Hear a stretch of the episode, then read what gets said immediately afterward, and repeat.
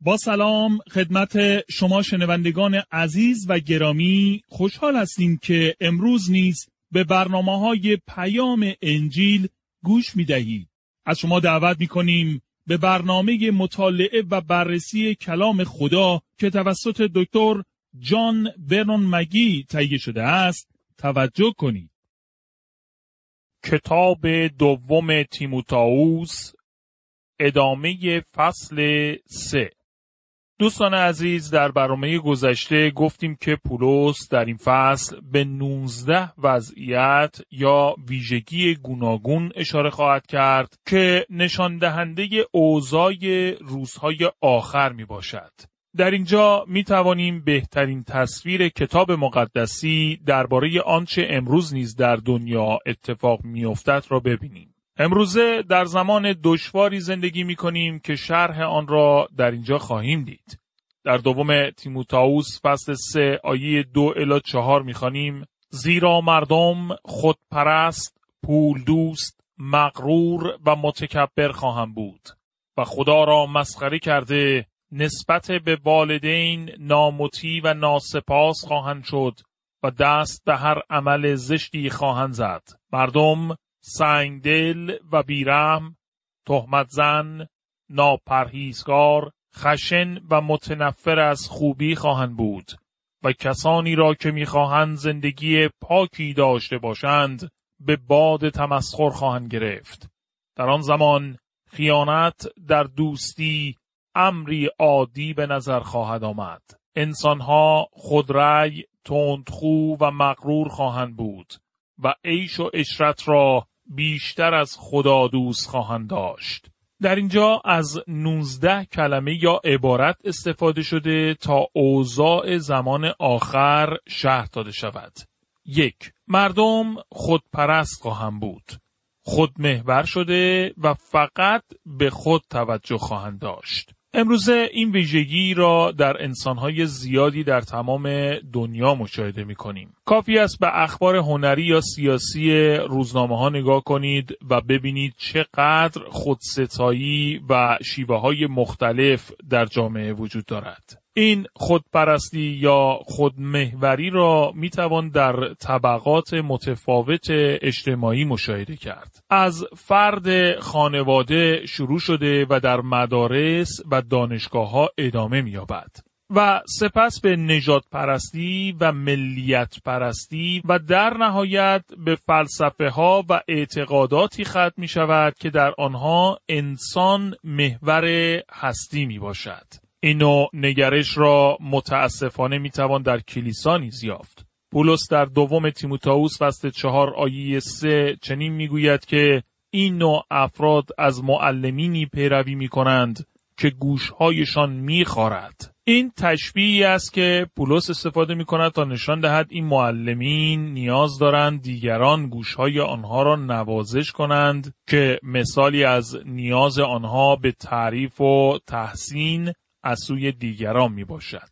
برای اینکه مورد تحسین قرار بگیرند بایستی از دیگران تعریف و تمجید کنند. بنابراین چنین معلمینی از جماعت کلیسایی خود و همکارانشان تعریف می کنند. آنها به مردم نمی‌گویند که گناهکارند و نیاز به نجات دهنده دارند بلکه می‌گویند که چقدر افراد خوب و عالی می باشند. جالب توجه است که شخصیت پرستی ویژگی عمومی جامعه امروزی است. شاید هیچگاه در طول تاریخ خود محوری و دوست داشتن خود مانند زمان حاضر در میان مردم و در سطحهای متفاوت اجتماعی به طور گسترده رایج نبوده است. دو پولدوستی یا حرس و طمع ویژگی دیگر است این خصلت به دنبال خودپرستی میآید چون نتیجه دوست داشتن خود علاقه به پول است طبیعت کهنه بشر می‌خواهد پول زیادی را صرف خودش کند. به یاد آورید که پولس در اول تیموتائوس فصل 6 آیه 10 گفت عشق به ثروت نخستین قدم به سوی سایر گناهان است. خود پول بد نیست مشکل در رابطه با دیدگاه ما نسبت به پول می باشد. حرس و طمع خود را نه تنها در مالکیت ثروت نمایان می کند بلکه در چگونگی کاربرد آن و حتی امکان دارد افرادی نیز پول و ثروت را محکوم می کنند اشخاصی حریص و طمعکار باشند. 3. مغرور در این کلمه نمونه شخصی را بینیم که با خودستایی قدم برمیدارد. این نوع افراد را می توان به راحتی با توجه به شیوه راه رفتنشان شناخت. آنها مانند یک تاووس با غرور قدم برمیدارند. چهار تکبر واژه دیگری است که خود بزرگبینی را نشان می دهد. پنج مسخره کننده خدا یا کسی که به خدا بی احترامی و توهین می کند. این افراد خدا و کارهای او را حقیر شمرده و او را مورد انتقاد و سرزنش قرار می دهند. چنین افرادی را می توان در همه جا امروز دید و افزایش نیز خواهند یافت. 6. ناموتی نسبت به والدین مطمئنا این ویژگی تأسف آور بسیار آشکار می باشد. جوانان زیادی در گوشه و کنار دنیا بر علیه والدین خود اوسیان کرده و بر ضد آنان می باشند. هفت ناسپاس افراد زیادی مورد لطف و مهربانی دیگران قرار می گیرند و حتی لحظه ای نیز فکر نمی کنند که از آنان تشکر واقعی کنند. با همین روحیه نیز نسبت به خدا عمل می کنند. همه چیز را در واقع از خدا دریافت می کنند بدون اینکه سپاسگزار او باشند. بسیاری افراد فقط از روی عادت یا به طور ظاهری خدا را شکر می کنند. هشت سخنان زشت و ناپاک بر زبان می آورند. در واقع چنین افرادی در سخنان و اعمالشان خدا را کفر گفته و به او بیحرمتی می کنند. نو سنگدل که در واقع نداشتن احساس طبیعی مورد نظر است. اینو افراد روابط غیر اخلاقی و غیر طبیعی دارند. اکنون در روزگاری زندگی می کنیم که همجنس بازی به عنوان یک ارتباط عادی و معمولی پذیرفته شده است. با این وجود پولس در رومیان فصل یک آیه 24 به طور واضح چنین بیان می کند بنابراین خدا نیز ایشان را به حال خود رها کرده تا هرچه می‌خواهند بکنند و در آتش شهوات گناه آلود خود بسوزند و با بدنهای خود مرتکب گناهان شرماور شوند. وقتی بشریت هم جنس بازی را قبول کند به پسترین سطح وجودی خود سقوط کرده است. کلام خدا به طور سریح در این مورد هشدار داده است. ده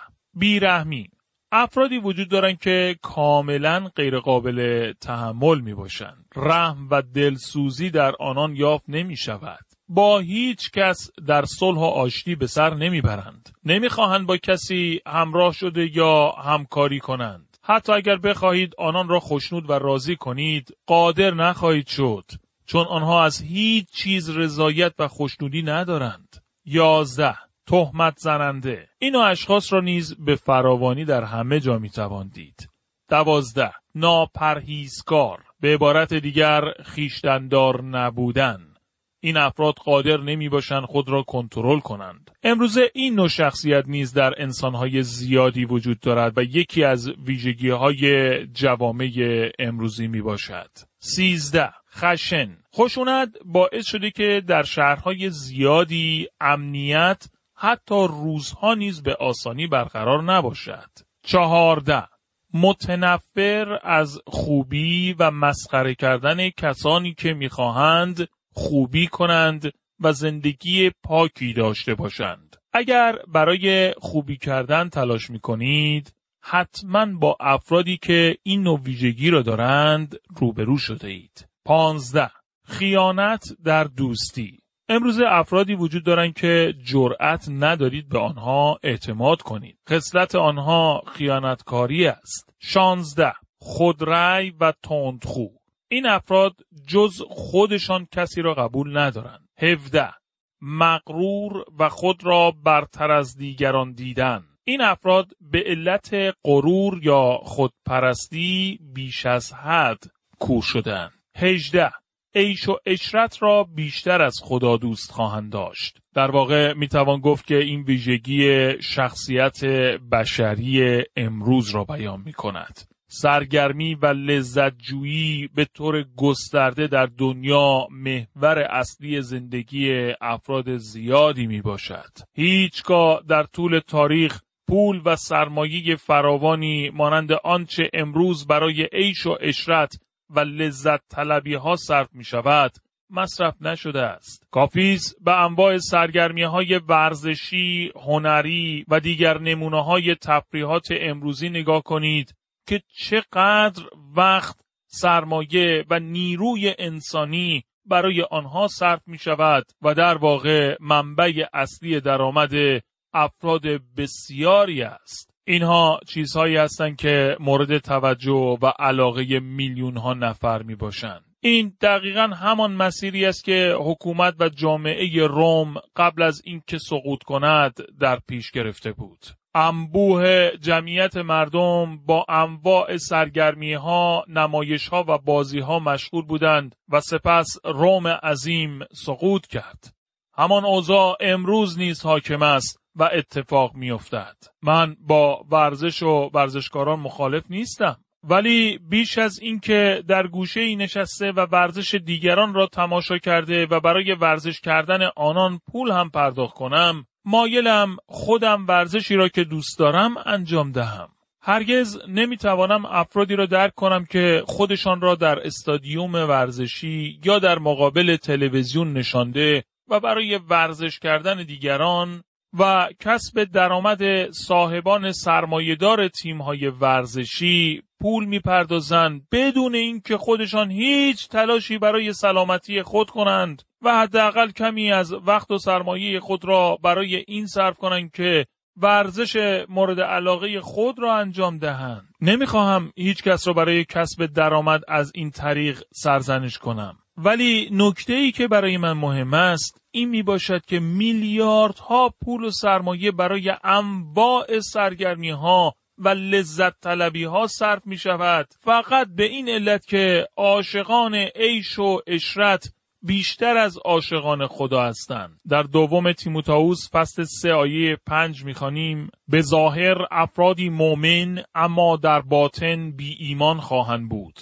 فریب این گونه اشخاص خوش ظاهر را نخور. 19 به ظاهر افرادی مؤمن اما در باطن بی ایمان خواهم بود. این افراد آداب و رسوم و سنت ها و قواعد مذهبی گوناگونی را رعایت می کنند و در واقع ایمان نداشته و با ایمانشان زندگی نمی کنند. این 19 ویژگی روزهای آخر را می توانیم به طور واضح در روزگار امروزی نیز مشاهده کنیم و همانطور که قبلا گفتم این اوضاع بدتر نیز خواهد شد. فریب این گونه افراد خوشظاهر را نخور یک ایماندار حقیقی باید از این نوع افراد و اعمال دوری و خودداری کند. اجازه دهید سوالی بپرسم. اگر یک ایماندار حقیقی هستید ولی در کلیسا یا در محیطی زندگی می کنید که کلام خدا از شما خواسته از آن دوری کنید، چرا به همکاری و بودن در چنین محیط و وضعیتی ادامه می دهید؟ از میان ایشان خارج شوید.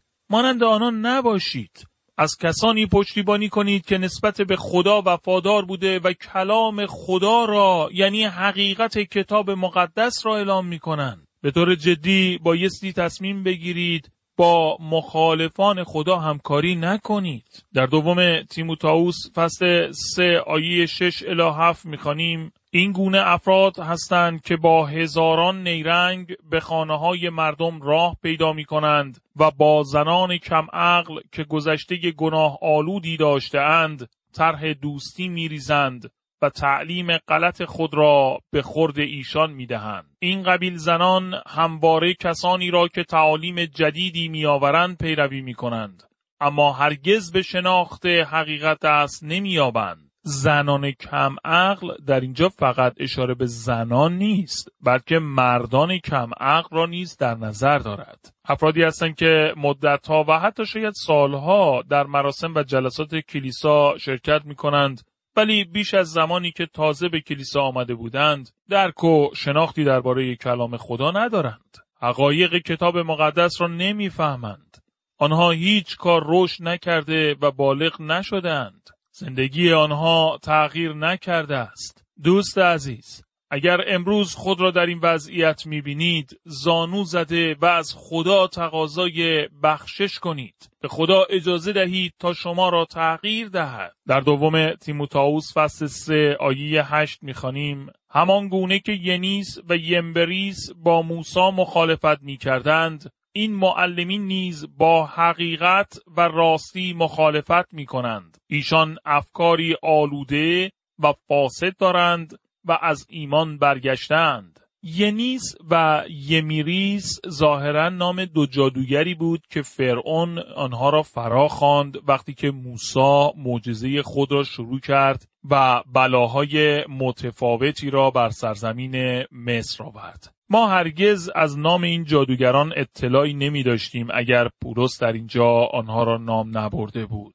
البته این کار مباحثه زیادی را ایجاد می کند در مورد اینکه پولس از کجا نام آنان را می‌دانست. جواب ساده این است که این اسامی توسط روح القدس بر او آشکار شدند. فکر نمی کنم که اسامی خاص اطلاعات زیادی را به این واقع اضافه کنند. اما آشکار می که پولس نام آنها را می‌دانست و این جادوگران اشخاص واقعی بودند که به مقابله و مخالفت با موسی پرداختند. می توانید در مورد کارهای ایشان در کتاب خروج فصل هفت مطالعه کنید. گزارش کتاب خروج نشان می دهد که شیطان قدرت مافوق و طبیعی دارد و همچنین مقلد بزرگی است که هرچه خدا انجام می دهد را تقلید می کند. گنیس و یمیریس توانستند با قدرت شیطان معجزاتی را انجام دهند. موسا معجزات را با قدرت خدا انجام می‌داد. به نظر من به همین علت است که در اینجا به آن اتفاق اشاره شده است. نیاز داریم درک کنیم که در زمان ما شیطان می‌تواند